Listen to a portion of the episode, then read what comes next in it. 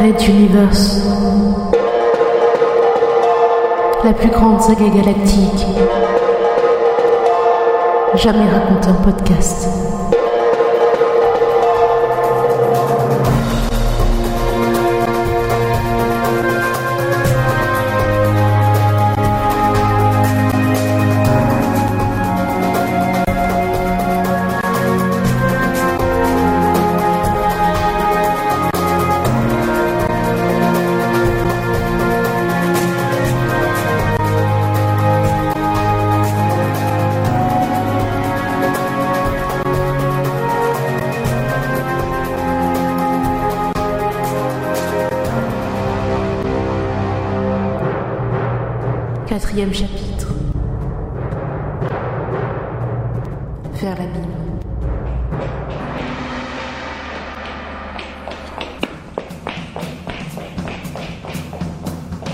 Pirate était en train de courir en perdre son souffle, poursuivi par trois policiers qui gagnaient du terrain au fur et à mesure des angles de couloir qui se succédaient à une vitesse folle. Virage à droite, angle à gauche, il percute deux passants qui revenaient d'un réfectoire. Chute, relève rapide, départ précipité. Les policiers étaient sur ses talons pourvu qu'ils ne croisent pas une autre patrouille. Corridor à droite, sas à droite, échelle tout droit. Les flics lui étaient tombés dessus sans prévenir. Ils savaient qui cherchait, comment était-ce possible En bas d'un escalier, deux nouveaux policiers, vite à gauche Désormais, ils sont à quelques mètres de lui. À droite Le pirate eut une pensée pour ses camarades qui allaient finir leur vie dans les mines de lithium de la formation d'astéroïdes de Calmotte. Salaud de flics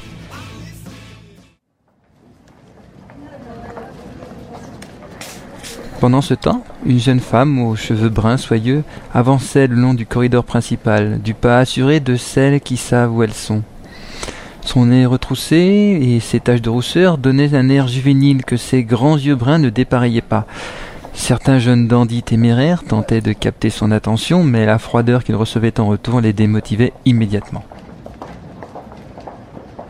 À un angle de rue, elle sentit soudain qu'un danger était proche. Le regard en coin, elle recula d'un pas, au moment où le pirate fugitif entra devant elle dans le corridor surpeuplé. Paniqué, il sortit son arme et, avisant une famille qui passait, attrapa un jeune garçon à peine pubère, le plaquant contre lui en écrasant l'arme contre la joue de son otage. Les policiers arrivèrent alors, prenant position en dégainant à leur tour leurs armes. La mère de l'enfant hurlait. Les badauds s'attroupaient tandis que le pirate et les policiers échangeaient des onomatopées plus imagées les unes que les autres. Putain, lâche-le et rends-toi, tout se passera bien Allez vous faire foutre, je le doute si vous approchez. T'as aucune chance, connard, lâche-le maintenant. Il va crever si vous approchez, je vais... Le pirate affolé s'arrêta net, lorsque son regard tomba sur la jeune femme aux cheveux soyeux. La suite se passa en quelques secondes. Un sourire se forma sur le visage de l'homme pourtant si stressé. La jeune femme leva le bras dans sa direction. Le pirate commença à relâcher la pression sur la joue du garçon, le poing de la femme se referma. Une minuscule goutte de sang gicla du cou du preneur d'otage, ses yeux devinrent vitreux. Son arme, relâchée, tomba sur le sol et l'otage s'enfuit sans réfléchir, trop heureux d'avoir un espoir de survie. Déjà son agresseur s'effondrait avec l'élégance d'un pantin désarticulé, pris d'ultime conviction, avant le dernier souffle qui figea pour l'éternité une expression d'étonnement intense.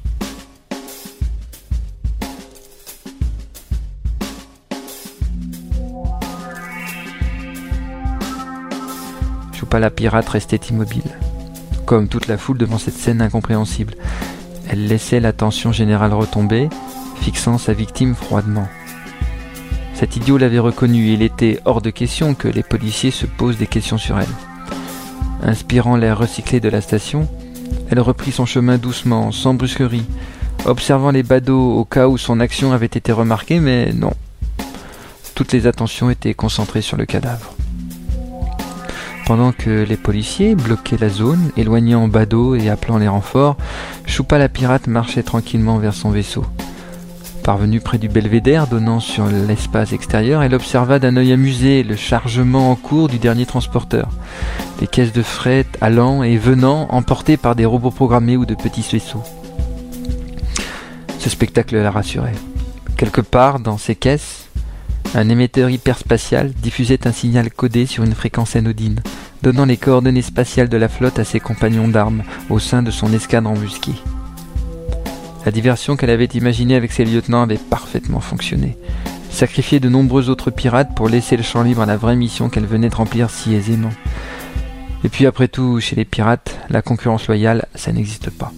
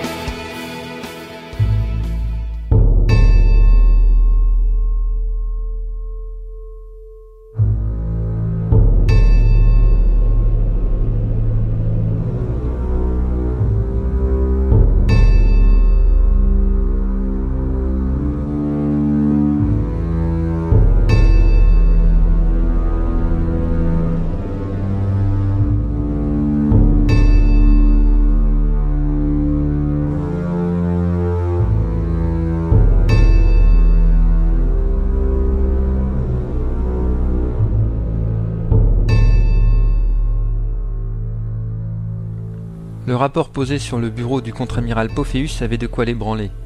Arlato lui contait les résultats de l'interrogatoire et les aveux d'un mental, travaillant pour ses services, ayant trahi au profit de l'organisation de la princesse nouvellement exilée, Azala. Un mutualiste, un espion mental mutualiste allié à une conspiration contre-révolutionnaire monarchiste. Le contre-amiral avait eu l'occasion de voir d'étranges combinaisons de circonstances depuis qu'il était à la tête des services secrets de Materwan, mais celle-ci avait une des plus surprenantes.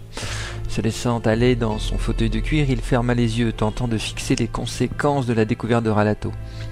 On pouvait résumer sa crainte d'une maxime simple et connue. Il n'y avait pas de fumée sans feu. Entendez par là que les mutualistes, de par leurs convictions et leur système de fonctionnement commun, étaient toujours en groupe d'au moins une dizaine, chaque groupe sous la hiérarchie d'un camarade en chef respectant une ouverture démocratique envers la base et référant au niveau supérieur les demandes et doléances. Ces mini-sociétés avaient un point commun. Ils ne supportaient pas l'évidence prouvant que l'argent était tout, le pouvoir et le développement fonctionnant par un système de marché des valeurs. Un sourire se forma sur le visage du contre-amiral, quelque chose comme une grimace en forme de coupure séparant le bas de sa mâchoire du reste du visage, un rictus inquiétant. Le terme mutualiste l'avait replongé dans ses souvenirs et ils reprirent possession de son esprit comme l'opium occultant l'essence.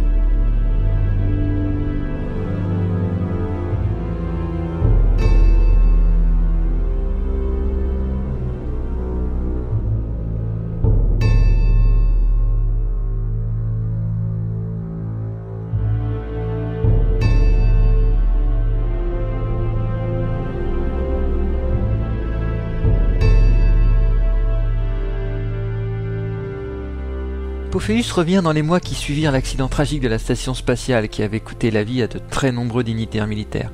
Suite à ce drame, Pophéus était devenu insensible au pouvoir des manteaux. Le savant Carmack avait développé une tumeur qui l'emporterait quelques mois plus tard, et la confiance de l'armée dans les expériences sur les manteaux en fut exacerbée.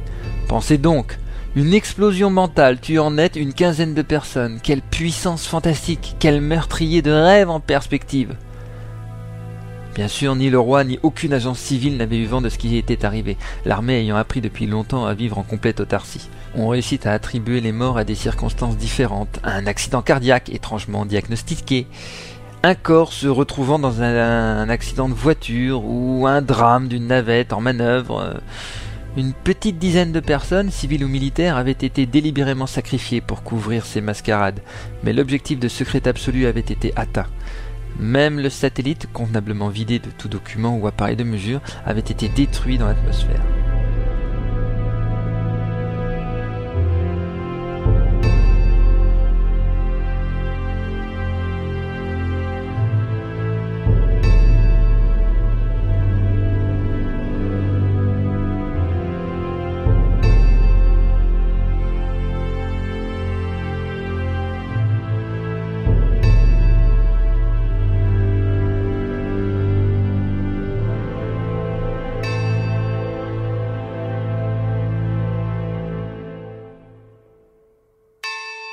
Il restait à remplacer les disparus, et bien entendu ce fut un spécialiste en phénomène mental, un grand espoir de l'armée quant à l'utilisation de ces humains à facultés spéciales, qui fut choisi pour remplacer un général défunt à la tête des services de renseignement de l'armée, le nouvellement promu contre-amiral Pophéus. Le cabinet royal n'apprécia pas trop cette nomination, la vie du personnage par trop dissolu ne semblait guère compatible avec ce poste sensible, mais l'armée passa outre, avide de bénéficier un jour d'une arme puissante, mentale, sans équivalence dans l'univers connu. L'irrésistible ascension de Pophéus avait pris un nouveau virage important vers les manteaux, et désormais elle allait croiser un autre destin hors du commun, Fabio Uli.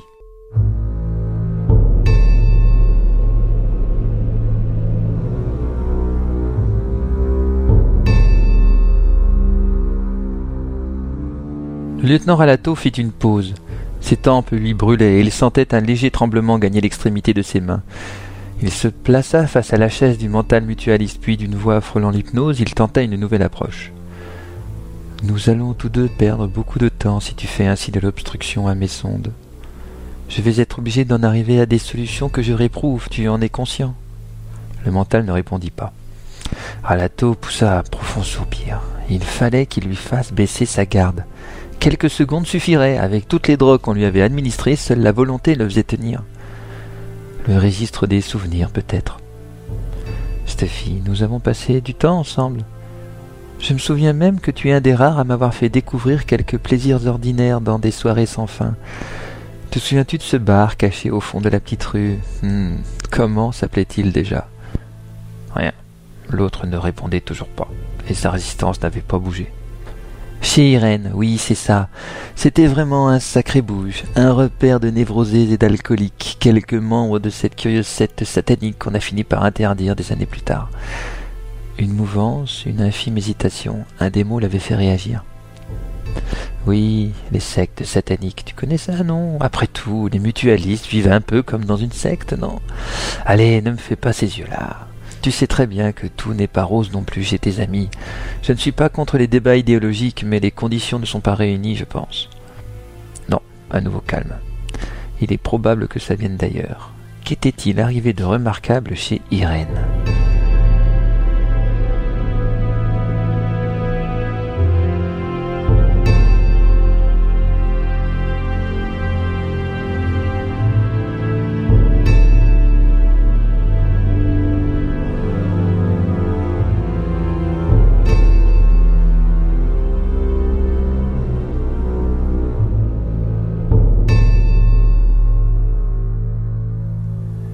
Je me souviens de cette soirée où nous étions. Et tu as vu la rencontre de cette étrange jeune femme voilée au visage caché. Tu semblais très attiré par elle, touché. Cette fois la vague avait été forte. Son adversaire venait d'encaisser un choc émotionnel. Poursuivons dans cette direction. Ce soir-là, si ma mémoire est bonne, il passait un groupe assez connu, une de ces soirées-concerts qui est si prisée par les consommateurs. Te souviens-tu du morceau joué? Son prisonnier était en pleine ébullition, mais il tenait bon. Quelle résistance fille était vraiment un excellent agent, quel gâchis pour l'avenir. Ça faisait quelque chose comme euh, Déjà des images de la jeune femme apparaissaient de derrière les barrières de sa victime. Ralato sentait que sa concentration lui échappait. Allez, un dernier coup de semonce. Vous êtes partis ensemble après, je suis certain que c'est une personne charmante, cette, cette... Steffi poussa soudain un hurlement de rage, tentant de se défaire de ses liens, mais les deux soldats derrière lui le plaquèrent immédiatement contre le dossier de son siège. L'homme ne bougea plus, il s'était évanoui. Un garde vérifia qu'il était en vie et s'apprêtait à lui donner une injection de stimulant, mais le lieutenant Ralato l'arrêta. Inutile, je sais ce que je veux savoir. Il est brisé, nous terminons le debriefing demain. Puis, se tournant vers l'autre, il ajouta Prévenez le commandant, je veux un véhicule pour me rendre immédiatement chez le contre-amiral. Comme l'autre ne réagissait pas assez vite, il ajouta un retentissant Exécution, soldat Pendant que le soldat affolé partait en courant, Ralato digéra l'information qu'il venait d'obtenir. Une simple image, mais que de retentissement. Comment avait-il pu passer à côté de cela? Cette jeune femme dans ce bar était impénétrable au son indirect, et ça ne l'avait pas alerté. Pourtant cela nécessite un entraînement si l'on n'est pas mental. Ce soir-là, dans le bar, la jeune princesse Azala avait recruté l'agent mental Stuffy sous ses yeux, il ne s'était aperçu de rien. Azala venait de perdre un nouvel agent. Irène serait désormais mis sous surveillance constante, et les mutualistes seront donc considérés comme séditieux et pactisant avec la contre-révolution. Combien d'agents la jeune princesse avait-elle encore recruté En qui pouvait-il encore avoir confiance? Ranato sortit de la salle d'interrogatoire en claquant la porte blindée, furieux.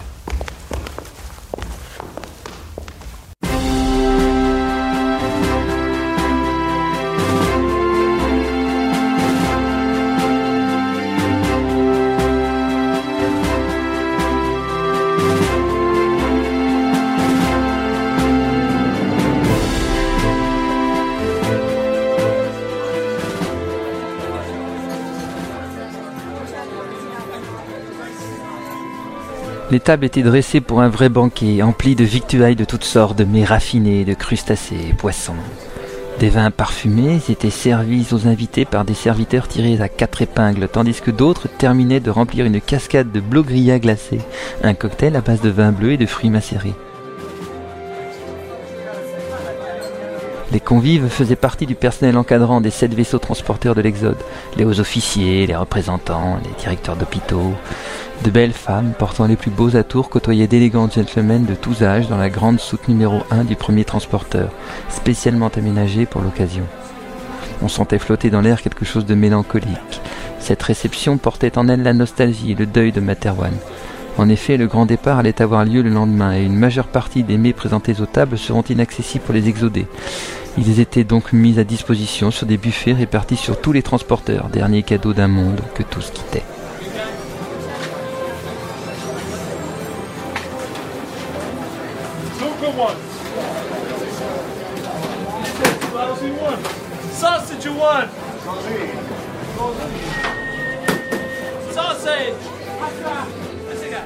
Le général Décembre apportait la soirée, connaissant parfaitement les règles de conduite de ce genre de moment. Passant de groupe en groupe, le vieux militaire dispensait compliments et anecdotes, s'enquérant des désirs et des goûts de ses hôtes. Lorsqu'il croisa Runta, cependant, il se plaça quelque peu à l'écart de la foule, près d'une fenêtre donnant sur la partie centrale du transporteur. Vous m'avez positivement impressionné avec cette affaire de pirate Runta. Je tiens à vous féliciter personnellement de votre action. Runta ne répondit pas, sirotant d'une flûte de blogria. Des hommes tels que vous sont rares et je comprends mieux comment vous êtes arrivé au poste que vous occupez actuellement. Runta esquissa un sourire. Merci, mon général. Vos compliments, comme cette soirée, me vont droit au cœur. Décembre fronça les sourcils et se tourna vers son voisin. Celui-ci fit de même, et les deux hommes croisèrent leurs regards. Je vous parle franchement, Runta. J'ai besoin de vous pour contrer le trio Diefield, Benkana, Arlington. Ces trois-là peuvent très rapidement emporter la majorité au sein du Conseil et je ne puis tolérer que ces anarchistes décident pour moi. Le général dirigea à nouveau son regard vers l'intérieur du transporteur. De petits vaisseaux survolaient certaines zones, tandis que de nombreux piétons déambulaient dans les coursives. J'ai échappé aux griffes Castix par désespoir pour la perte de l'ancienne monarchie. Cela n'est pas pour recommencer une révolution gauchiste. Runta, je vous propose une alliance de principe. Mais qu'aurais-je à y gagner? S'enquit Runta? J'ai l'intention de donner un nouvel éclat à notre future colonie. Une dimension non seulement nationale, mais militaire majeure. J'ai besoin d'un homme pour s'occuper de la partie politique de la chose. Et vous êtes cet homme, Runta. Le politicien regarda le fond de son verre quelques secondes, puis le leva discrètement. Alors, trinquons à notre nouvelle alliance, mon général, et à notre projet pour la future colonie humaine d'Antares 4. Un peu de vin s'échangea entre les flûtes lorsqu'elles s'entrechoquèrent.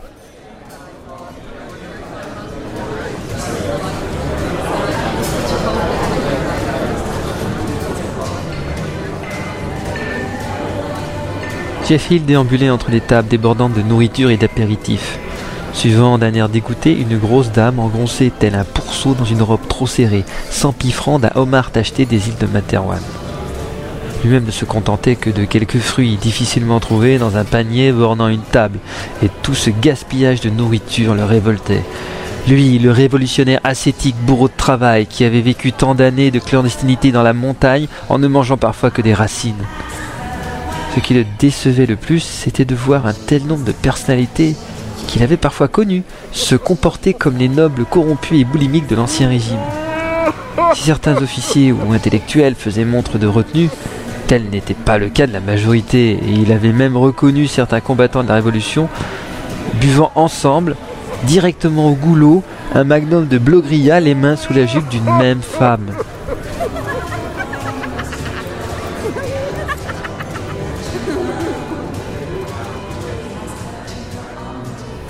Quelques fumeurs s'étaient regroupés auprès d'une esquisse de salon montée à la hâte dans un coin de hangar, et Jeff Hill se dit que les drogués du cigare valaient au moins aussi bien que ceux de la débauche. S'installant dans un canapé, il se roula avec dextérité une de ses cigarettes fétiches, emplies de tabac à pipe et de chichua, une herbe chamanique que l'on trouvait dans les montagnes où il avait fait de la résistance. Il claqua une allumette contre son talon sous l'œil amusé de quelques voisins et aspira la douce fumée calmante, laissant le charme agir. Ah, il se sentait bien seul. Benkana Elle avait tenu à raccompagner la princesse Azala, son transporteur. Arlington avait prétexté quelque avarie de voilure pour ne pas assister à la cérémonie. Pas bête le coup des avaries de voilure, il aurait dû y penser lui-même. Mais c'est de la sorcellerie, comment pouvez-vous gagner à chaque partie quel que soit notre challenger? Une voix forte le sortit de sa torpeur. Il se tourna sur sa droite et vit de dos un inconnu se lever d'une table. Sous cet angle de vue, il ne pouvait ni deviner le jeu, ni reconnaître l'adversaire. Non, personne ne pourra vous battre, vous êtes bien trop fort, colonel Sterling Price. Et sur ces mots, l'homme poussa sa chaise et s'éloigna en grognant, libérant les regards des deux colonels qui se retrouvèrent l'un et l'autre face à face. Le temps suspendit son vol, et les convives autour d'eux semblèrent se mouvoir au ralenti, tels de vieux films à la bobine usée. Stanley Price et lui savaient tous deux que ce moment devait arriver tôt ou tard, que les réunions des conseils des commandants ne permettraient jamais de crever l'abcès. Un contentieux traînait entre eux une rivalité sourde, mais fort heureusement assumée des deux côtés. Parmi les grandes batailles décisives de la Révolution, une des plus spectaculaires fut celle des monts Athos, où les deux colonels s'étaient affrontés plusieurs jours sur une zone de quelques kilomètres de long, dirigeant chacun une armée. Jeff Hill avait gagné, ouvrant la route vers la capitale.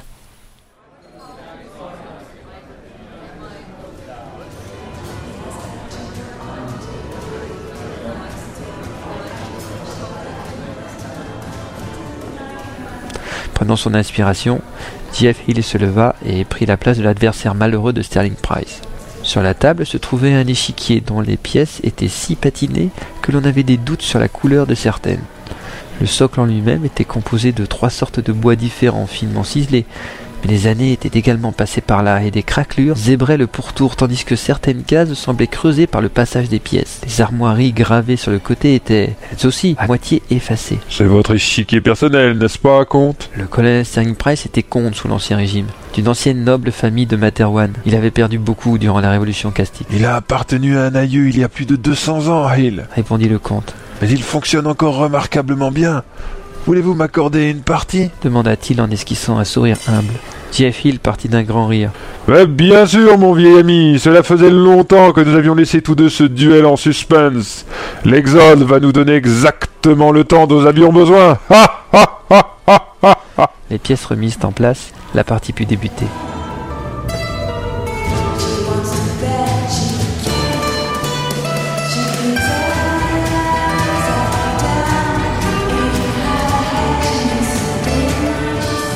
Bien après la fin de la cérémonie du départ, la soirée finit sur un mat de Jeff Hill, ce qui était honorable vu que seuls les deux rois étaient restés en lice. Mais depuis déjà plusieurs heures, Sterling Price et Jeff Hill partageaient les mêmes alcools et les mêmes sourires.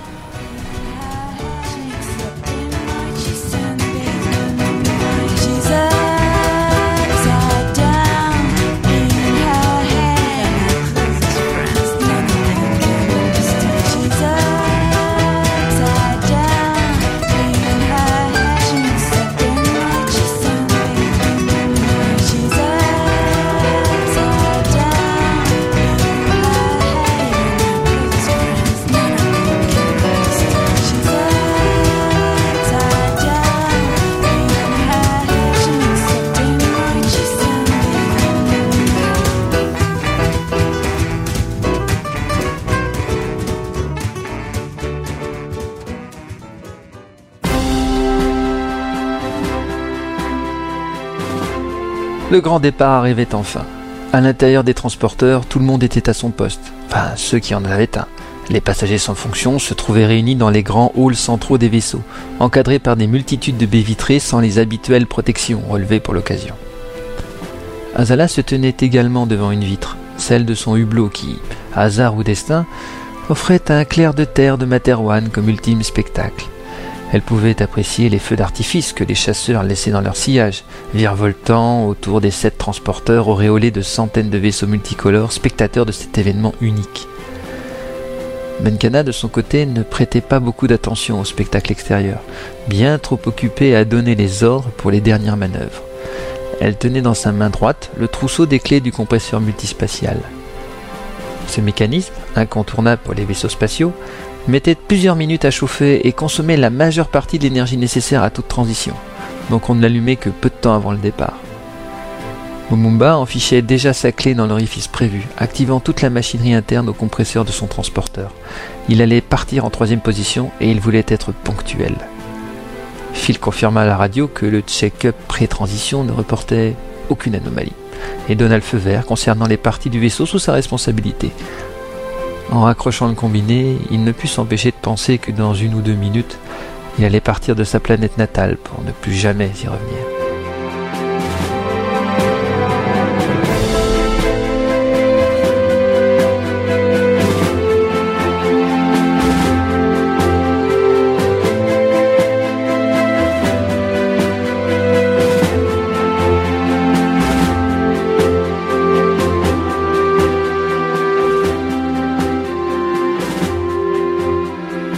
La station Maman Lolo, plusieurs hauts représentants du gouvernement Castix étaient présents pour assister officiellement au départ de l'Exode. Parmi ces fonctionnaires et autres hommes politiques se trouvait un membre du Conseil de sécurité de la planète nommé Monsieur Hare. Cet homme avait participé au régime royaliste puis au régime Castix et était un des prétendants au poste de chancelier suprême qui allait bientôt être créé sur la planète. Relayé par tous les haut-parleurs de la station, des transporteurs et de Maman Lolo, il entonna, suivant quelques mots de circonstance, un vieil hymne de Materwan. Quelque chose d'ancien, datant des origines, empli de sonorités incongrues, mais que tous connaissaient parfaitement. L'idée de ce chant d'adieu fit merveille, car tous les habitants de Materwan, quel que soit leur âge, se reconnaissaient en lui et se mirent à chanter en chœur. Si le vide spatial ne l'avait pas empêché, le murmure de millions, peut-être même de milliards de voix se serait élevé dans l'espace. Jeff Hill récitait le texte avec entrain, les larmes aux yeux, submergé par l'émotion qui étreignait le cœur d'un exodé. Le général Décembre était au garde à vous dans le centre de commandement, entouré de ses officiers et de tous les hommes et femmes y travaillant. Au fond d'une coursive obscure, Fabio Uli, habillé en mécanicien, fermait les yeux en s'imprégnant de cet air si porteur de légendes et d'histoires. Il y avait toujours été sensible, mais maintenant que ses facultés de mental avaient décuplé, il ressentait profondément ce chant, comme si son esprit tentait de se souvenir d'une vie qu'il n'aurait pas vécue, mais dont ce chant serait le porteur. Très très étrange sensation. Phil entendit certains cliquetis annonçant le préchauffage du compresseur. L'instant de la transition approchait. Il tendit la main pour serrer celle d'Adenor, sa voisine et amante, imitée par de nombreux ouvriers de son équipe, se rapprochant les uns des autres. Personne ne voulait être seul dans ce moment. Puis la clameur s'estompa, telle la lueur d'une bougie en fin de cycle, les derniers échos s'échappant doucement des dernières lèvres. Décembre vit la lumière rouge s'allumer, son transporteur était prêt pour la transition. Un moment d'hésitation, une dernière inspiration. Et si, et si?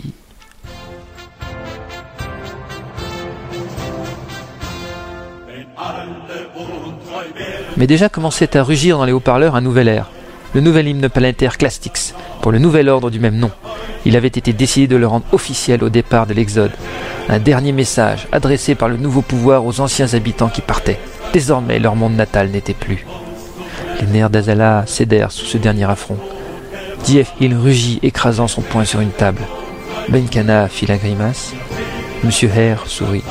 Et Décembre appuya sur le bouton rouge, rapidement imité par les autres, engouffrant la flotte dans sa première transition vers le multispace.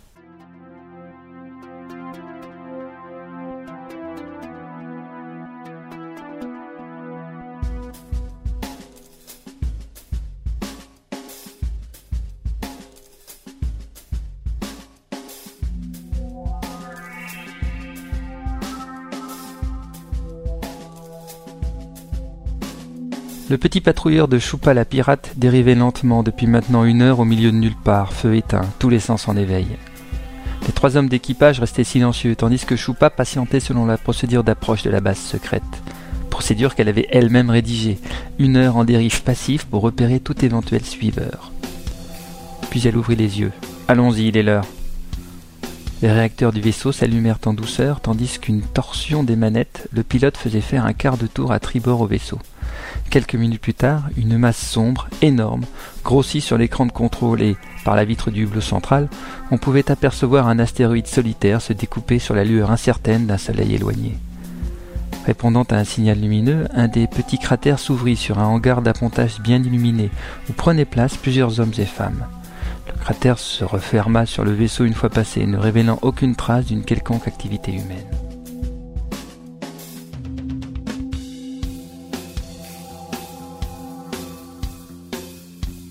Une fois le vaisseau arrimé, le sas de son patrouilleur s'ouvrit et Choupa traversa la passerelle devant ses techniciens alignés de manière réglementaire. Capitaine à bord, gardez-vous Esquissant un salut, elle entra dans une coursive reliant le pont central et le centre de commandement.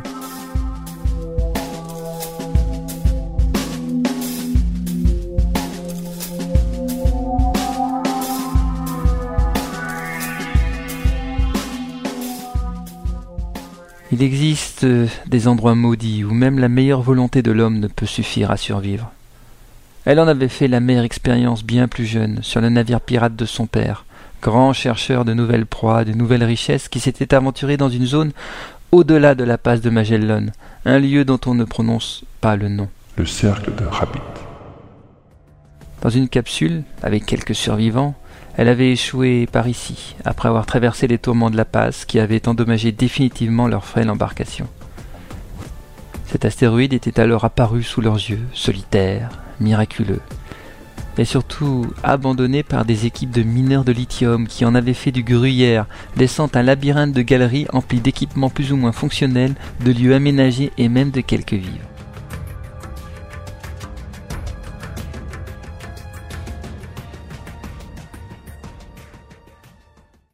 Bienvenue à vous, madame. Les nouvelles sont mauvaises, j'en ai peur. Un vieil homme se tenait devant l'entrée de la salle de commandement, à quelques mètres du cadran sidéral d'où les pirates espionnaient les routes de l'univers connu. Merci, Karl. Dites-moi donc, mon vieil ami, quelles sont donc ces nouvelles si déplaisantes? répondit la pirate, poursuivant sa route vers le cadran. Notre action sur la station Maman Lolo a entraîné des remous dans la communauté pirate. Plusieurs capitaines crient déjà à la trahison sans avoir de preuves. Et même si personne ne peut encore faire le rapprochement avec nous, j'ai peur qu'un jour l'information ne remonte. Ils ne le sauront jamais. Et puis nous attendions à cela. C'est déjà calculé et les risques assumés. Cela n'est rien comparé à l'exode et à ce que nous pourrions en tirer. Justement, madame, il y a autre chose. Karl fit une pause. Il connaissait bien son capitaine. Il avait fait partie de la capsule de sauvetage. Son père, le grand capitaine Ifis aux yeux noirs, lui avait personnellement confié sa fille avant de refermer lui-même le sas de secours pour partager les dernières minutes du vaisseau avec les quelques fidèles encore vivants. Choupa stoppa sa marche. Karl était comme un second père pour elle, et il partageait des signaux, des mimes, des méthodes qui leur permettaient de communiquer plus efficacement. Et là, elle sentit que la véritable information allait suivre. Eh bien, je t'écoute, Karl. Qu'y a-t-il d'autre? Elle s'était retournée vers lui, pointant son regard de feu vers le vieil homme. Le sénéchal Petrovac a décidé, sous l'impulsion semble-t-il d'une grande colère suite à l'arrestation de ses hommes sur la station, de procéder à une attaque immédiate du convoi. Ce fou de Petrovac risque de tout gâcher. Quelles sont ses intentions? grinça la capitaine pirate entre ses dents. Une attaque ciblée sur un des transporteurs, avec toute sa flotte et pendant la transition multispace, madame. C'est extrêmement risqué. Se synchroniser avec un vaisseau en transition est quasiment impossible, sauf... Oui, madame. Il semble bien qu'il ait lui aussi placé un émetteur à bord du transporteur. Ou pire, qu'il ait détecté la présence d'une autre et l'utilise, ce qui ruinerait nos plans. Choupa rugit en faisant demi-tour. Préparez deux chasseurs, nous partons tout de suite.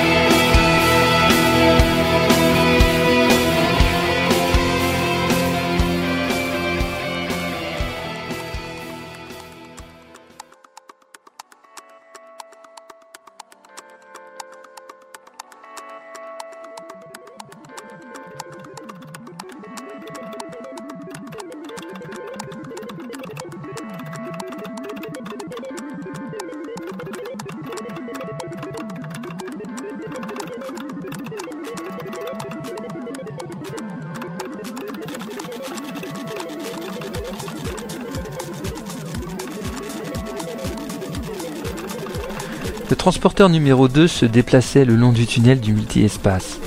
Un observateur extérieur n'aurait pas vraiment pu distinguer nettement le vaisseau, car celui-ci semblait se dédoubler ou se tripler parfois. Évidemment, vu de l'intérieur, en fait, pour toute personne ou élément synchronisé sur sa zone de déplacement transdimensionnel, aucun problème majeur ne transparaissait. Au pire, quelques micro-ondes mal réglées congelaient leur contenu plutôt que de les réchauffer. L'état de transition est un moment porteur de magie pour les marins de l'espace, rempli de légendes et de racontards remontant jusqu'au début de l'ère multispatiale, à une époque encore plus ancienne que la royauté de Materwan. On murmure à voix basse l'étrange histoire de Scargo qui, suite à une panne de compresseur multispatial, aurait dérivé dans un univers rempli de formes anodines et translucides, reproduisant des objets usuels mais cherchant visiblement à étudier ces six étranges arrivants. En fait, personne ne peut certifier que ça a jamais existé, mais c'est le propre d'une légende, n'est-ce pas? Le commandant Bazavetch, Baron Bazavetch, comme il était coutume de l'appeler avant la révolution Castix, se servait un thé en suivant de son siège de commande les traces lumineuses évoluant sur la coque de son vaisseau, reflet du passage des dimensions sur l'engin. Au pied de son promontoire se situait la batterie d'ordinateurs et d'opérateurs de toutes sortes qui devaient veiller au bon déroulement de la transition. Bazavetch regarda quelques secondes les diodes clignotantes sur les consoles de calculateur. Toute transition multispatiale est faite de milliards d'erreurs dimensionnelles chaque seconde, qui sont corrigées tout aussi régulièrement dans une sorte de jeu de chat et de souris.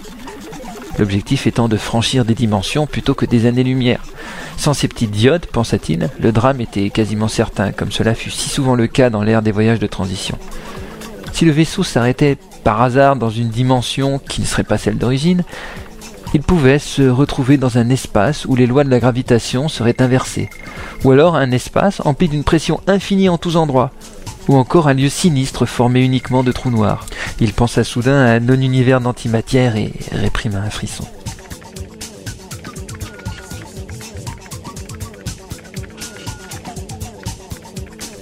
Quoi qu'il en soit, un voyage de plusieurs années-lumière se déroule généralement en une dizaine d'heures par ce biais, et cela compense évidemment tous les risques, surtout que de nos jours, les accidents se font plus rares. Rares, mais pas inexistants. Le baron se leva brusquement, entamant un tour sur la grande passerelle du transporteur, jaugeant de l'assiduité de ses opérateurs, examinant la netteté douteuse d'un cadran.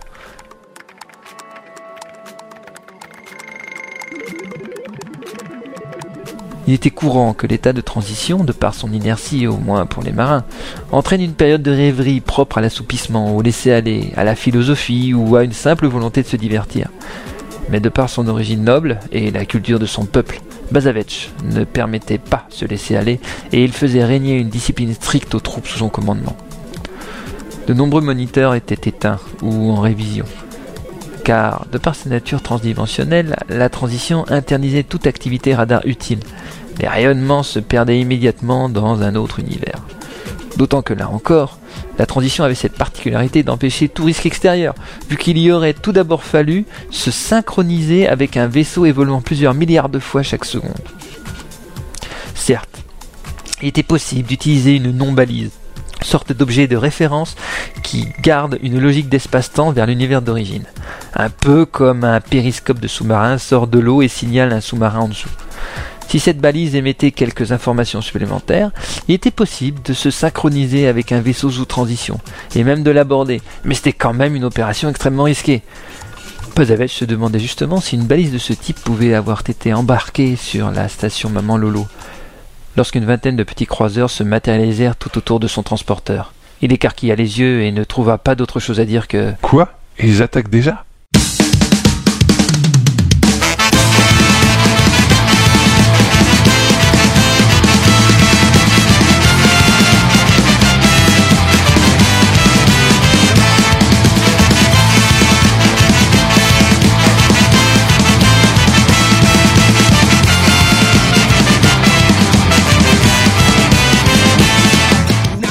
Du haut de sa passerelle, Petrovac le pirate, le sénéchal comme il aimait à se faire appeler, regardait les opérations se dérouler. Son vaisseau était placé en arrière du transporteur, légèrement au-dessus, un très bon poste d'observation qui englobait toute la scène. Donnez l'ordre de l'abordage, que les passerelles d'attaque soient lancées. Il rugissait de fierté et d'orgueil. Ce grand chef pirate, dans la force de l'âge, possédait un corps taillé tout en muscles et il dominait d'une tête même les plus grands marins. Son épaisse moustache rousse et sa cicatrice à la joue étaient devenus légendaires après qu'il ait lui-même tué en combat singulier une autre légende de la piraterie. Sans le savoir, il attaquait une sorte de compatriote car Petrovac et Bazavec provenaient de la même région de Materwan, celle des steppes neigeuses et des hommes rudes. Le sénéchal, comme Bazavec, se faisait respecter et même craindre de ces hommes. Mais il savait les arroser d'or pour attiser leur allégeance et récompenser leur bravoure de temps en temps souffler le chaud et le froid pour obtenir la fidélité, un vieux système de commandement qui fonctionne depuis l'aube de l'humanité.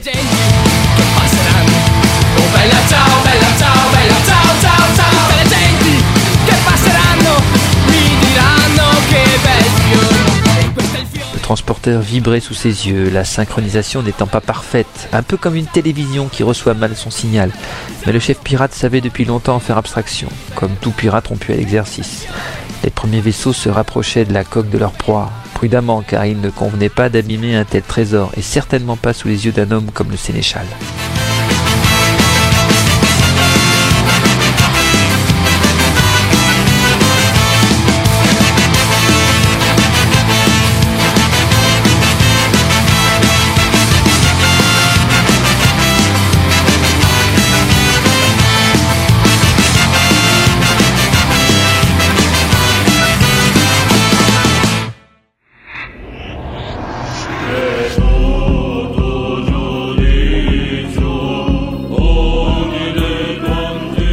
Ce temps, Bazavec s'était réinstallé dans son fauteuil de commandement et toute son équipe l'assistait dans un bal de rapports, d'ordre et de contre-ordre. Il n'en revenait pas de l'intrépidité de ces êtres nuisibles qu'étaient les pirates de l'espace, et il se rendait compte que Jeff et ses amis ne s'étaient pas trompés en mettant en garde le conseil des commandants à leur sujet. Mais le baron n'était pas homme à se laisser faire, et si ces pirates voulaient son transporteur, ils allaient devoir le payer cher. Déjà, ses forces de sécurité étaient placées à tous les carrefours centraux du transporteur, solidement retranchées, tandis que des afflux de civils se pressaient auprès de zones qu'on disait sûres. En cas d'abordage, aucune zone n'est sûre, mais au moins, ils ne traîneront pas dans les couloirs durant les combats. De plus, Bazavec savait ce que les pirates attendaient de lui. Donc il allait leur offrir une petite surprise.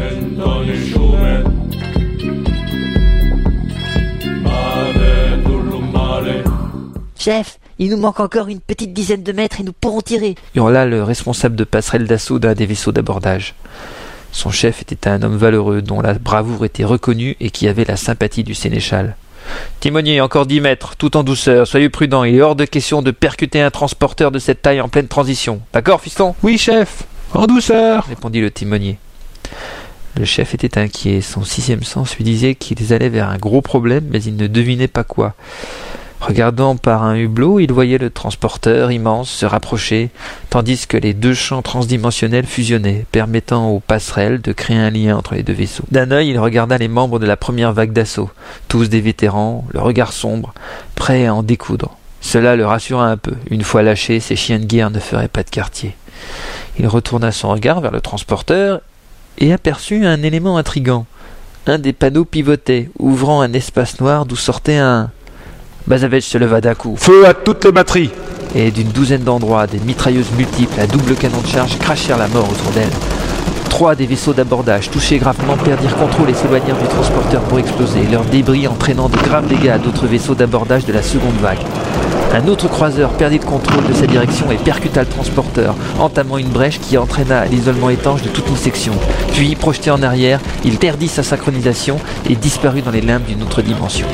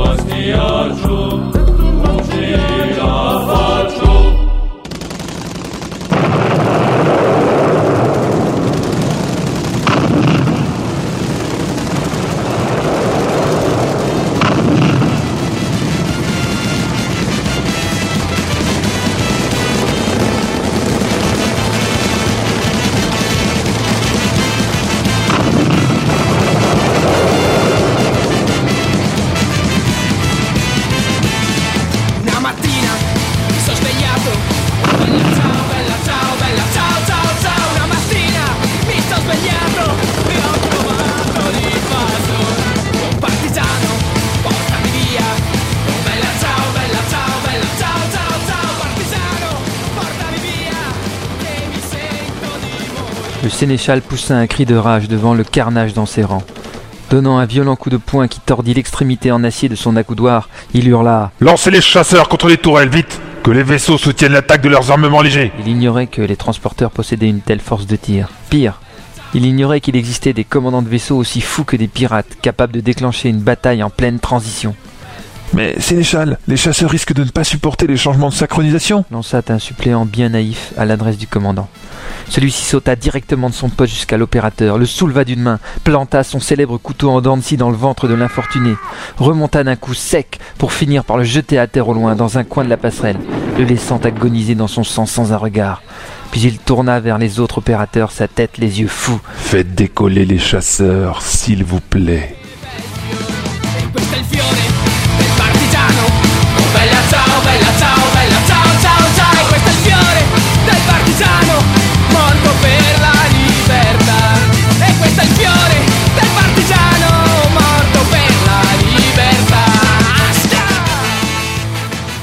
Chaque croiseur comptait cinq chasseurs légers dans ses flancs. Le problème des pilotes, une fois largués, était de surtout ne pas sortir d'une zone de synchronisation d'un vaisseau, quel qu'il soit, car cela signifiait être immédiatement happé dans une autre dimension, avec le risque au mieux d'une mort rapide. Certains jugèrent mal les zones de fusion de synchronisation entre les croiseurs et le transporteur et disparurent. D'autres, mal coordonnés, se percutèrent en tentant d'évoluer dans un espace si restreint.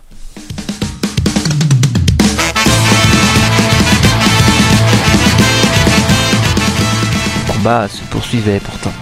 Les vaisseaux d'abordage ouvrirent le feu en soutien contre les tourelles de défense, tout en se rapprochant de la coque de leur proie sous des angles morts, ce qui permit à la moitié des chasseurs d'entrer dans la zone synchronisée du transporteur avec toute facilité pour poursuivre le travail de destruction des tourelles.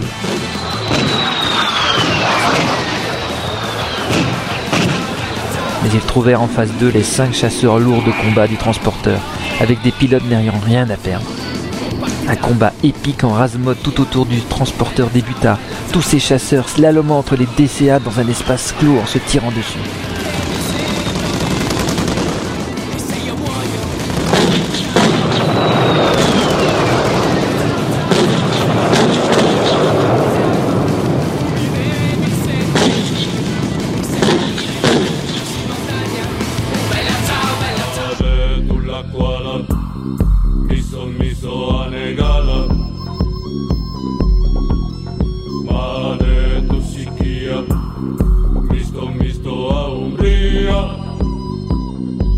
Pendant ce temps, Bazavetch donnait déjà des ordres pour repousser les troupes d'abordage, car il savait bien que les pirates ne s'arrêteraient pas là. Ces opérateurs déterminaient les probabilités des zones d'arrivée des passerelles, donnant les ordres aux soldats ou aux policiers pour se préparer au mieux. De nombreux volontaires parmi les passagers s'étaient présentés pour soutenir les barricades, et tous les efforts, même désespérés, étaient les bienvenus. En son fort intérieur, le baron ne voyait aucune issue à cette bataille, car il devait faire face à des professionnels de la guerre, maîtrisant toutes les subtilités de la bataille en huis clos. En abordant de plusieurs endroits, ils allaient se précipiter vers les salles des machines pour maîtriser le compresseur transdimensionnel et forcer un retour de transition à un autre endroit que prévu, où attendaient certainement de très nombreuses autres troupes. Puis ce serait un jeu de massacre, de viol, de servitude ou de rançon pour les plus chanceux. Dehors, Bazavetch voyait ses courageux pilotes se battre à 5 contre 1 sur des appareils plus puissants et plus résistants, certes, mais moins manœuvrables sur de petits espaces comme ceux du champ de distorsion.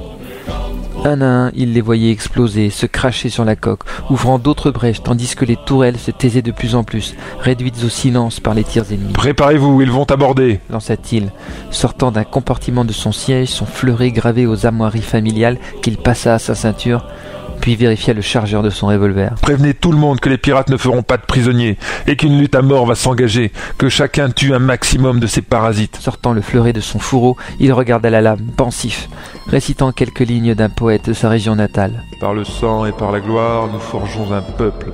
Que la peur frappe nos ennemis, l'heure des hommes est venue. Déjà, il entendait les longs tubes de passerelles d'abordage perforer la coque en plusieurs endroits, faisant frissonner son vaisseau de longs, lugubres sons de métal enfoncé. Le dernier chasseur explosa proche de la salle de commandement, tandis que la radio interne renvoyait les premiers échanges de tirs dans les couloirs de son vaisseau.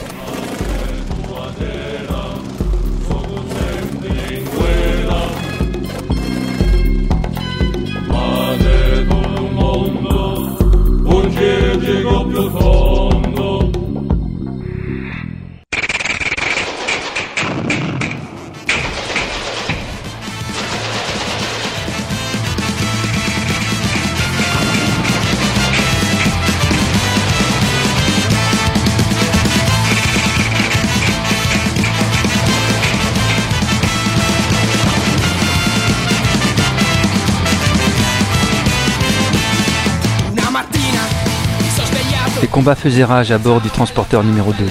De nombreuses coursives étaient encombrées de caisses de frais, de lits démontés et autres véhicules de débarquement renversés en barricades de fortune. Les combattants du vaisseau montraient une résistance héroïque, bien plus violente et difficile que celle attendue par les pirates. Cette fois, ils avaient en face d'eux des hommes et des femmes qui venaient de s'arracher volontairement à leur monde. Aucune chance de retour ne leur serait offerte, et seule la pure volonté motivait ces exodés. Avancer, coûte que coûte, et se battre pour l'avenir, quitte à en perdre la vie, mais ne plus jamais être dominé sous le joug de qui ou quoi que ce soit.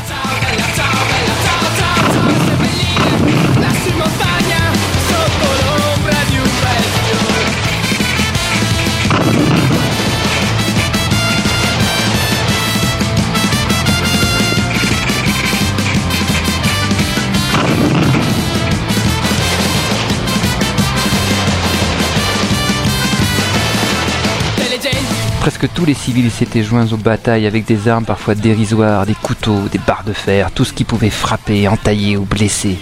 Les lignes des pirates, au début en progression, reculaient désormais devant l'énergie et la détermination des combattants du transporteur. Le baron Bazavech s'était joint aux barricades. Il avait choisi volontairement la plus importante, celle qui affrontait des envahisseurs armés de canons de 20 mm, déchiquetant ses hommes à la moindre blessure. Dans une offensive désespérée mais courageuse, il avait réussi à s'en emparer d'un. Puis sous la mitraille, affronter un groupe de pirates au corps à corps, embrochant ses ennemis de son fleuret, suivi de ses soldats les plus déterminés qui massacraient les survivants. C'était une lutte à mort.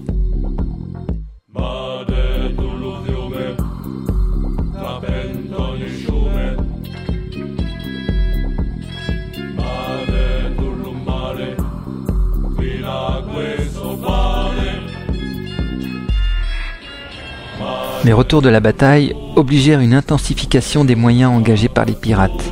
Les derniers vaisseaux autour du transporteur déployèrent leurs passerelles d'abordage et de nouveaux envahisseurs partirent à l'assaut du vaisseau géant, prenant à revers les défenseurs et les obligeant à nouveau au recul. Bazavech, du sang sur les mains, se démenait comme un beau diable, taillant, coupant, blessant sans aucune pitié autour de lui. Venant à bout de son dernier ennemi, il inspira profondément, puis leva le regard vers les combats autour de sa barricade. Déjà, un groupe d'exodés attaquait l'autre côté de la ligne pirate, tandis que d'autres faisaient avancer les barricades, verrouillant ainsi le terrain déjà regagné. Il grimaça. Une blessure au flanc le lançait régulièrement, mais il n'avait pas le temps ni le droit de s'arrêter. L'état de sa chemise ensanglantée ne pouvait pourtant pas tromper un regard extérieur. Alors, pour ne pas donner de signe de faiblesse à ses troupes, il enfila un gilet pare-balles et, crispant les dents sous la douleur, il le serra suffisamment pour qu'il maintienne la blessure aussi fermée et discrète que possible. C'est à ce moment qu'une explosion projeta plusieurs de ses hommes au loin. Son gilet lui sauva la mise. Encore sous l'engourdissement du choc, il tenta de se relever. Une main géante lui prit le col, et le baron reçut contre sa mâchoire quelque chose qu'il pensa être un coup de marteau le projetant à plusieurs mètres. Tentant de recouvrer ses esprits, il entendit des pas lourds et ressentit plus qu'il ne perçut une voix terrible. Je suis le sénéchal Petrovac. Rendez-vous, je n'aurai aucune pitié.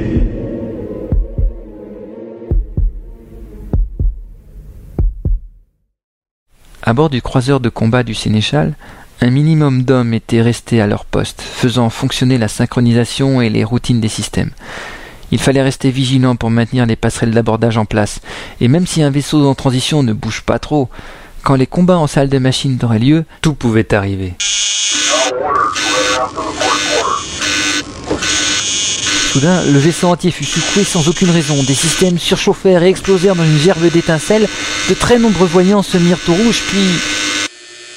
Puis plus rien, juste le signal d'alerte. Les opérateurs firent rapidement un bilan général de l'état du vaisseau, cherchant la raison de ce choc si violent. Et devant les résultats obtenus, ils décidèrent de brancher les caméras extérieures. Et ce qu'ils virent les laissa sans voix.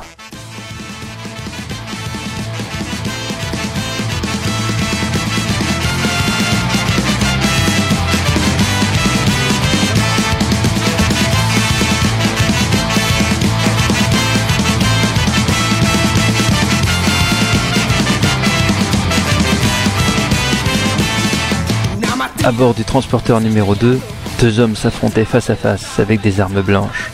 comme leur coutume le leur avait appris. Petrovac, le sénéchal, frappait de sa hache et de son couteau. Bazavec, le baron, ripostait avec son fleuret. L'un était puissant, l'autre rapide. Tout autour d'eux, le combat au corps à corps avait atteint une violence inouïe. Des femmes attaquaient des pirates avec les dents et les ongles. Ceux-ci vidaient leurs chargeurs sur des ennemis à terre, les embrochant eux-mêmes d'un tesson de métal.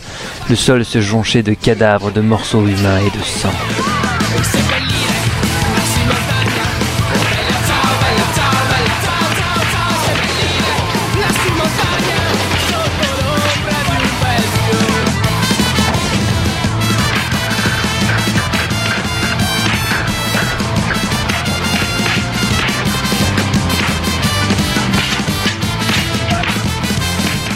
Tu vas mourir, Tovarich. Je ferai momifier ta tête devant ma cabine comme trophée. lança Petrovac à son adversaire, juste au moment où le fleuret de Bazavec s'enfonçait dans sa cuisse droite, ce qui lui fit pousser un rugissement de douleur. Tente de te rassurer, Sénéchal. Jamais tu ne gagneras. Nous mourrons ensemble s'il le faut. Il jeta à la face un baron dont le sang s'écoulait de plus en plus de sa plaie au flanc. Il sentait ses poumons se remplir lentement, le noyant dans son propre fluide. Mais il tenait bon car il savait parfaitement que la victoire ou la défaite dépendait de ce face-à-face. Deux hommes venant des plaines du Nord, deux volontés farouches, deux guerriers, l'un noble, l'autre non, combattant non pas pour la gloire ou la richesse, mais pour le besoin avide de victoire. Pour aucun d'eux la défaite n'était acceptable, et les coups de hache se firent encore plus violents face à des pointes de fleuret encore plus rapides et blessantes.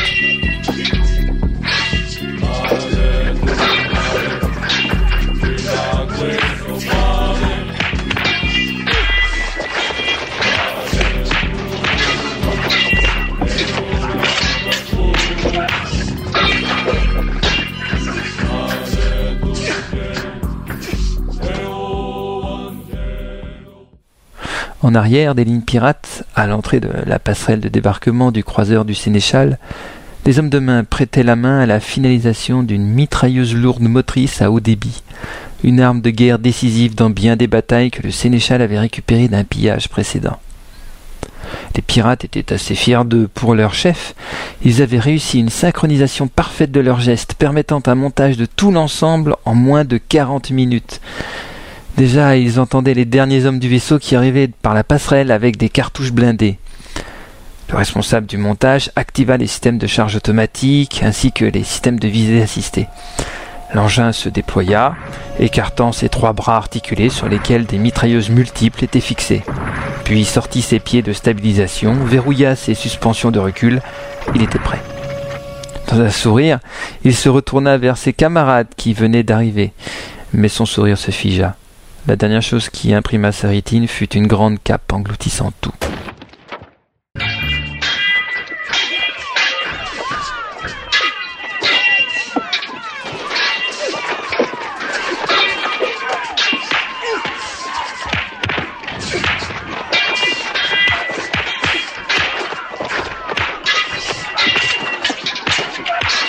Bazavec sentait ses bras et ses jambes s'engourdir. Il avait réussi à éviter de front la terrible hache de Petrovac, mais le couteau de son ennemi l'avait déjà effleuré de trop près plusieurs fois. Il savait que ce combat devrait finir vite. Sa résistance s'amenuisait à mesure que son souffle se perdait dans les gargouillis de sang de ses poumons. De plus, son adversaire semblait insensible aux nombreuses blessures que son fleuret lui avait occasionnées. Cette épouvantable montagne de muscles puissants et durs était-elle indestructible? Il allait tenter le tout pour le tout. Mais Sénéchal, vous tremblez Peut-être que cette sympathique sauterie est trop pour votre petite santé. Désirez-vous que nous remettions notre affaire à un moment où votre virilité sera plus en état de combattre demanda-t-il perfidement dans un sourire. Piqué au vif, le géant frappa un bloc de ferraille de son pied qu'il projeta contre le baron. Celui-ci l'évita en une roulade, mais au moment de rebondir, ses jambes s'effondrèrent sous lui. Serrant les dents, il roula sur lui-même alors que le pirate se projetait de tout son long avec sa hache. Ce ne fut pourtant pas assez rapide et il sentit un choc violent au niveau de sa hanche, suivi d'une étrange sensation de froid. Ne réfléchissant pas, il lança devant lui son fleuret en plein torse de son ennemi, le transperçant de part en part.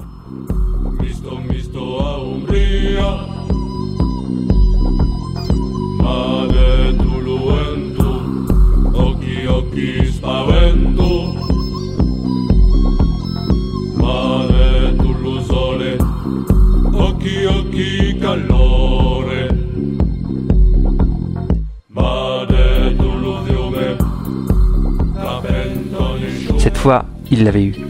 Un coup direct, dans les règles de l'art. Souriant de cette jolie passe finale, il croisa le regard de Petrovac et comprit soudain. C'est fini, Tovaric. Tu t'es bien battu, tes ancêtres le seront fiers de toi. lui chuchota celui-ci à l'oreille. Le géant se releva, le fleuret planté en plein corps. Une blessure grave, certes, mais pas mortelle. En tout cas, pas dans l'immédiat pour une masse comme le géant. Il prit d'une main le fleuret et le sortit de lui, le jetant au loin.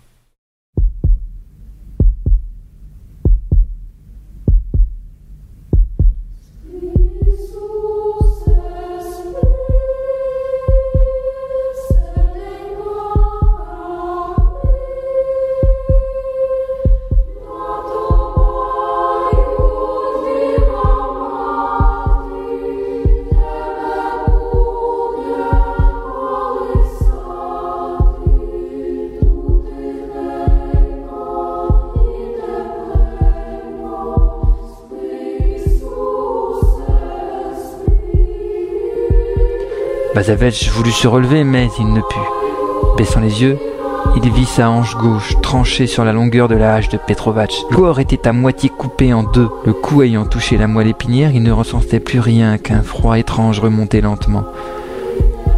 À peine entendit-il ces hommes se précipiter avec rage contre le sénéchal qui les repoussait au loin comme des fétus de paille de sa hache ensanglantée.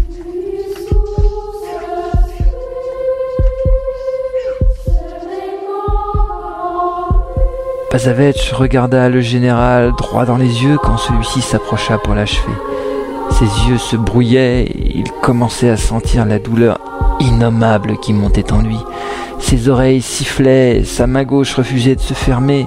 Le sifflement de son oreille ne lui permit pas d'entendre ce qui interrompit la marche du sénéchal, mais il comprit que quelque chose se passait derrière les lignes pirates.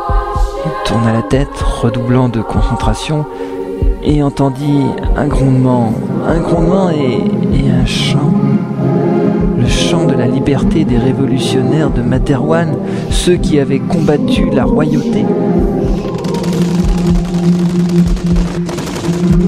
En une seconde, des pirates furent soudain déchiquetés par dizaines. Quelques explosions retentirent, puis le calme s'abattit sur la scène. Les exodés ne comprenaient pas ce qui se passait. Leurs adversaires avaient été anéantis avec une vitesse et une précision chirurgicale inouïes. Au milieu des vapeurs d'explosifs, tandis que le chant se poursuivait, repris par de nombreux exodés combattants, une ombre protégée par une cape fit son apparition, suivie d'une machine de guerre terrifiante. Le sénéchal écarquilla les yeux. Il venait reconnaître sa machine de guerre que l'on utilisait maintenant contre lui. Agonisant, Bazavet fut persuadé de rêver, mais parmi les sons de derrière lui, il comprenait un nom. Le nom d'un héros à la canne et à la cape légendaire qui avançait vers eux, revolver au poing, le regard dur suivi de ses soldats. Hill C'est le colonel Hill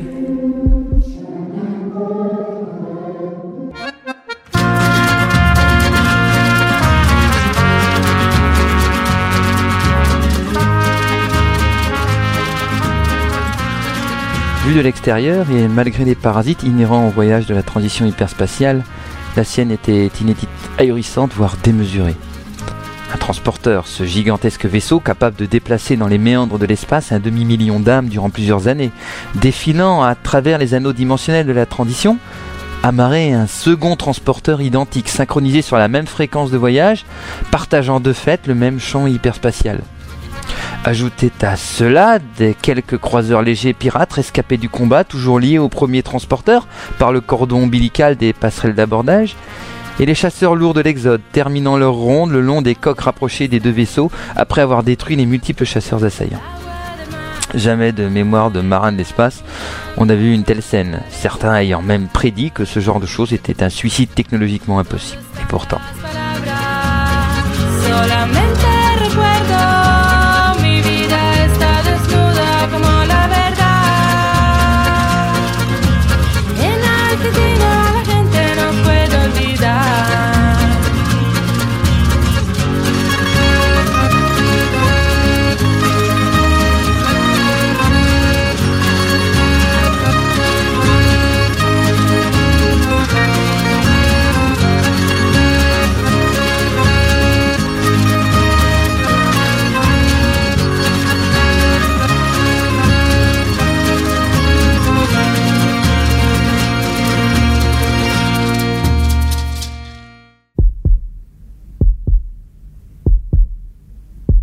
Diafil se tenait aux côtés du baron Bazavech, lui tenant sa main glacée.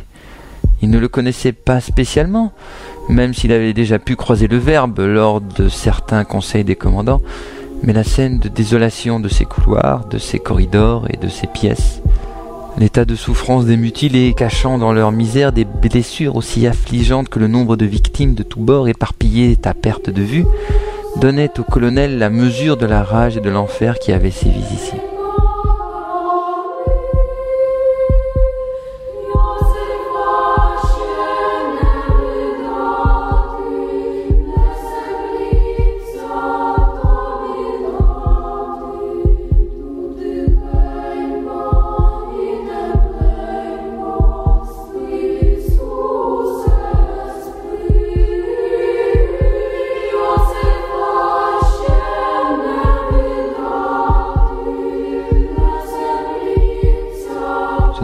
Son sang, une partie de ses intestins flottant sur des gargouillis de chairs ouvertes.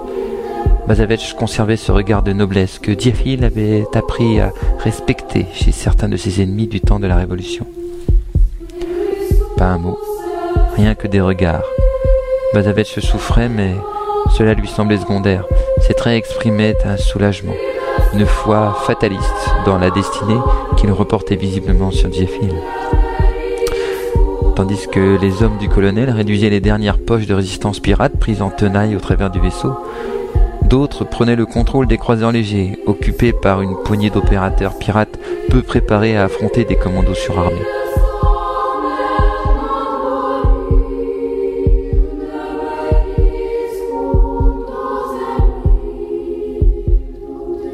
Le dernier regard du baron fut pour les exodés rescapés de la bataille, ces hommes et ces femmes hagards, effondrés par la violence et la haine du combat qu'ils venaient de livrer et qui, telle la marée refluant, ne laissait derrière elle que rochers nus et sable humide. D'une main, Diaphil lui ferma les yeux et récita en lui ces mots qu'il avait si souvent prononcés lors de la révolution Castix. Une prière muette, destinée à ce qu'il ne croyait pas mais qui pourtant les recevrait peut-être.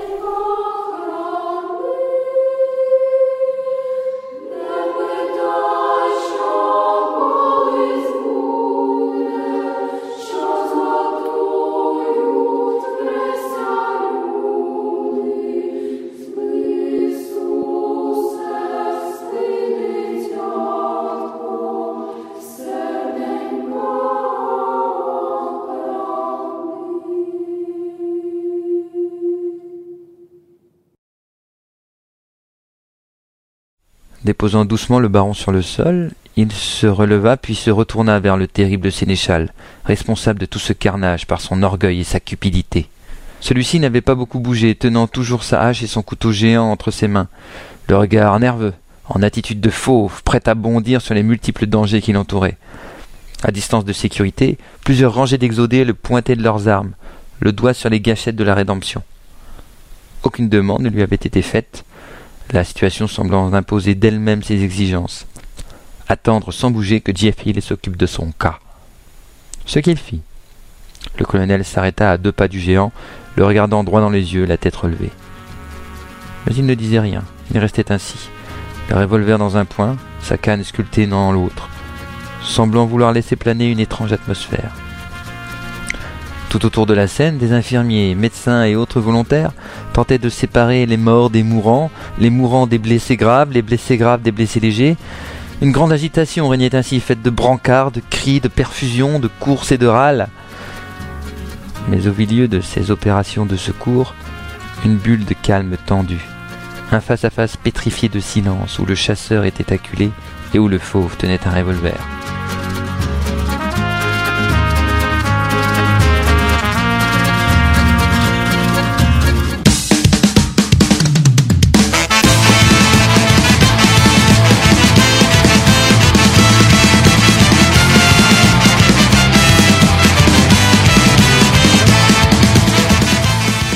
Le sénéchal Petrovac gardait ses yeux mobiles. La mort pouvait venir de n'importe où, mais il voulait lui faire face. Au premier cliquetis, il bondirait sur le groupe le plus proche. Il avait déjà choisi son angle d'attaque. Il était prêt.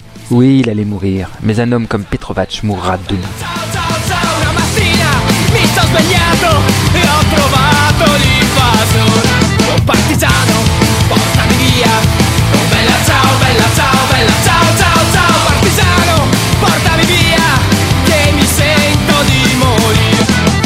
compatriote Bazavetch était tombé sous ses coups. De nombreux exodés avaient péri, mais également un très grand nombre de ses hommes. En fait, probablement une majorité. Il se doutait bien qu'aucun renfort n'arriverait. Ce serait déjà un miracle s'il y avait des survivants. Son regard parcourait les visages meurtris, ensanglantés, rageurs ou déterminés qui l'entouraient. Au premier mot de leur chef, le sénéchal disparaîtrait de cet univers.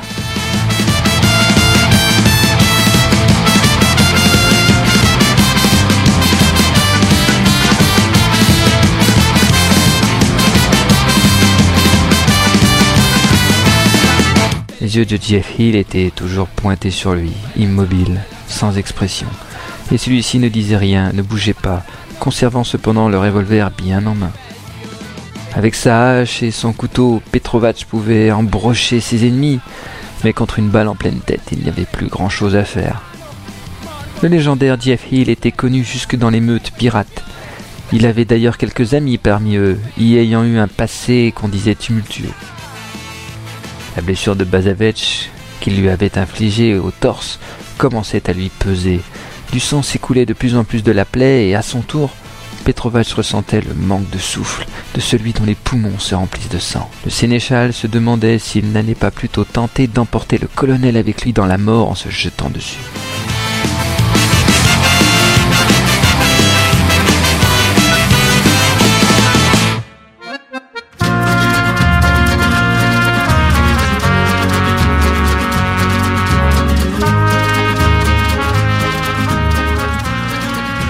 Jeff Hill ne lâchait pas son adversaire du regard, étudiant chaque détail pour trouver une solution. De la sueur perlait sur le front du fauve. Sa tête pâle refluait avec de plus en plus d'amplitude à chaque respiration, tandis que la tache rouge s'agrandissait au milieu de son torse. Il était blessé, peut-être même blessé à mort, mais acculé ainsi, il était extrêmement dangereux.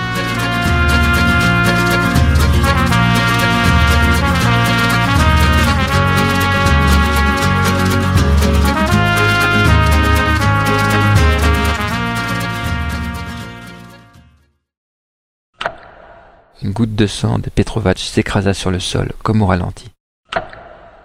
Certains exodés en furent surpris. Petrovac sentait ses paupières s'alourdir, blanchissant ses phalanges à serrer sa hache.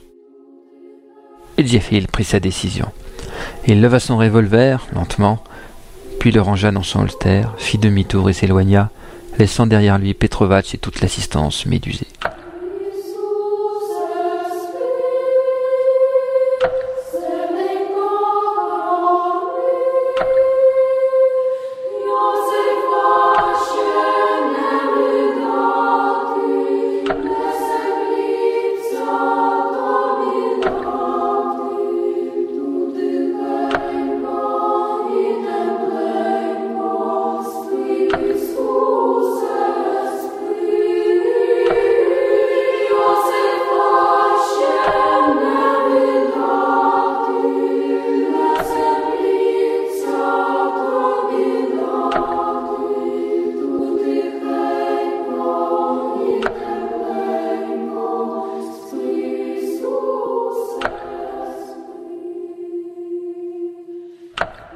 Qu'il s'en aille avec ses hommes survivants dans son vaisseau. Nous conservons les autres croiseurs à notre discrétion et nous ne voulons plus jamais avoir à croiser votre chemin, sénéchal Petrovac. Personne ne réagissait. La décision semblait si absurde. Et pourtant, les hommes du colonel avaient déjà reconnu l'intonation de leur chef et ouvraient doucement une voie de passage pour Petrovac vers la sortie, repoussant avec autant de compréhension affichée que possible les exodés dont certains restaient médusés par le colonel, par le sénéchal, par les scènes d'horreur qui s'étaient déroulées sous leurs yeux.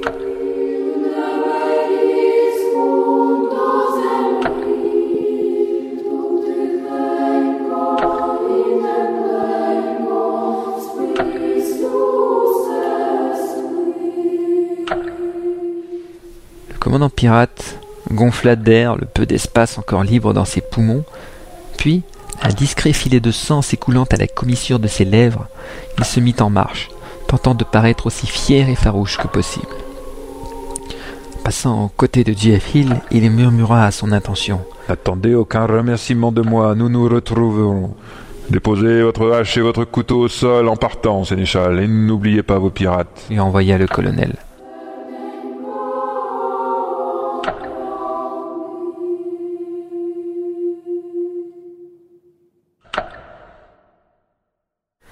C'est ainsi que J.F. Hill conclut la tentative avortée de prise de contrôle du transporteur numéro 2. Le sénéchal et la cinquantaine de pirates survivants larguèrent la passerelle d'abordage puis se désynchronisèrent des transporteurs, disparaissant dans les méandres de replis dimensionnels de l'univers. Devant la sortie empruntée par le sénéchal, on trouva sa hache et son couteau plantés violemment dans le métal, quelques taches de sang ponctuant toute la scène.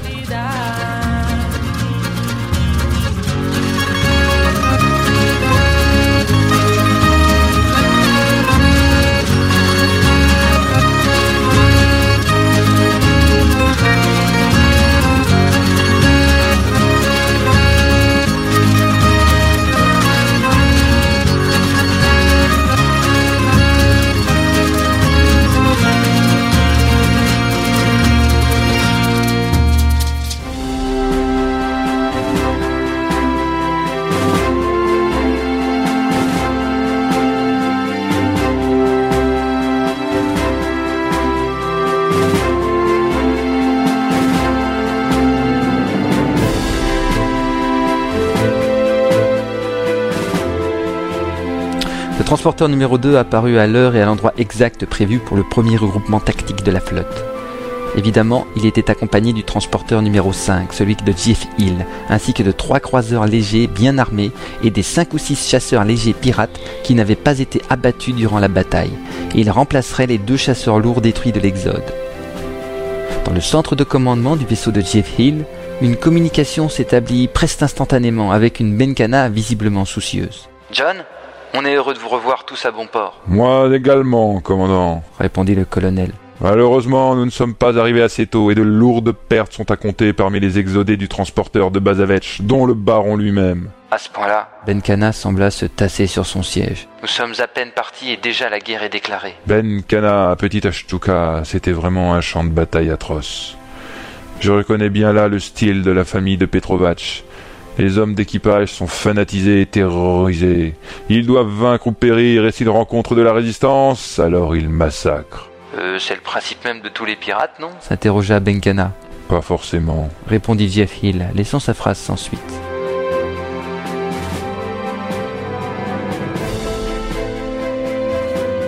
L'écran se divisa en deux, le visage du général Décembre apparut, rougi de colère. Mais comment ont-ils osé? En pleine transition Je viens de recevoir le rapport préliminaire. Bazavetch est mort en héros. Nous lui obtiendrons une médaille ainsi que tous les exodés du transporteur numéro 2. Oui, cela pourra toujours les consoler. Répondit naïvement Jeff Hill. Ne soyez pas sarcastique, colonel. L'heure n'est pas à l'humour, mais au préparatif. S'ils ont attaqué dès maintenant, alors nous ne serons plus en sûreté avant d'avoir quitté cette galaxie. Nous devons nous prémunir contre ce genre d'action. J'attends de vous des propositions concrètes, ainsi qu'un rapport, colonel. Vous le saurez, monsieur Décembre. Lança très sarcastiquement Jeff Hill. Le visage de Décembre s'empourpra soudain, puis, comme une marmite relâchant la pression, il ajouta Au fait, colonel Jeff Hill, vous avez fait du bon travail. C'était un acte qui restera dans la mémoire de tous. Rendez-vous à 15.00 en salle de réunion du conseil. Puis il disparut, laissant Benkana reprendre tout l'écran. Elle prit la parole. Il a tendance à oublier qu'il n'est pas notre général parfois. Les vieux réflexes ont du mal à disparaître, Ashtuka. Autre chose, nous accepterions des renforts en matériel médical et en médecins avec plaisir. Il risque d'y avoir également des transports de blessés vers d'autres transporteurs. Oui, mon ami, Il sourit la commandante. Toute la flotte y était déjà préparée. Les miens sont partis il y a quelques minutes, les autres doivent également être en route. À défaut d'autre chose, on a pu au moins se préparer à ce genre de situation. Et du côté de ce chasseur que vous avez recueilli, les ingénieurs ont-ils trouvé des renseignements? Sans qui Jeff Hill Oui, non, John, on sait beaucoup de choses, sauf l'essentiel. D'où vient-il et qui le possédait? Et aucun lien avec le sénéchal Petrovac. Ces bases de données ont de toute façon été effacées. Le colonel leva la tête, rêveur, lissant des pointes de sa barbe, tel un jouvenceau pensant à sa promise. Je réfléchis mieux avec une cigarette, Ashtuka. Mais là, comme ça, à l'instinct, je trouve étrange qu'un chasseur léger se retrouve abandonné dans l'espace, tout seul, avec les longueurs d'onde de la balise traceur qui est dissimulée dans le transporteur de Bazavech. Quelque chose ne tourne pas rond. Je partage ton opinion, John. Cependant, une planète gravitée au lointain, peut-être qu'il s'y trouve dessus des renseignements supplémentaires. On pourra toujours prévenir Materwan qu'ils mèneront une enquête. Jeff, il partit alors dans un grand rire, un de ces moments qui détend tous et toutes, relâchant la pression qui s'accumule dans les moments difficiles. Ashtuka, ils vont bien mener une enquête, oui. Et pour savoir la raison de l'échec de cet assaut, pas celle de l'origine de notre chance insolente. Ben Kana sourit, et même les opérateurs du poste de commande pouffèrent.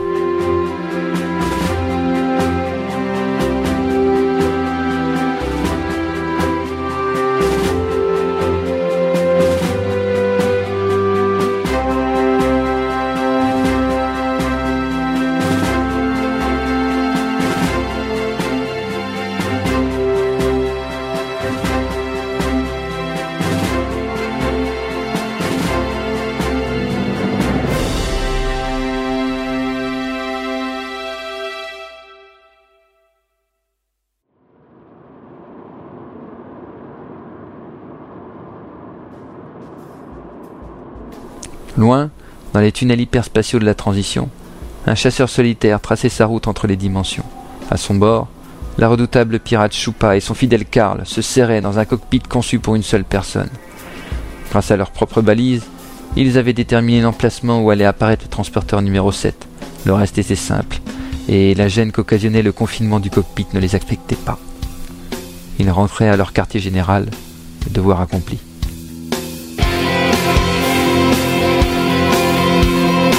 Fin de la quatrième partie.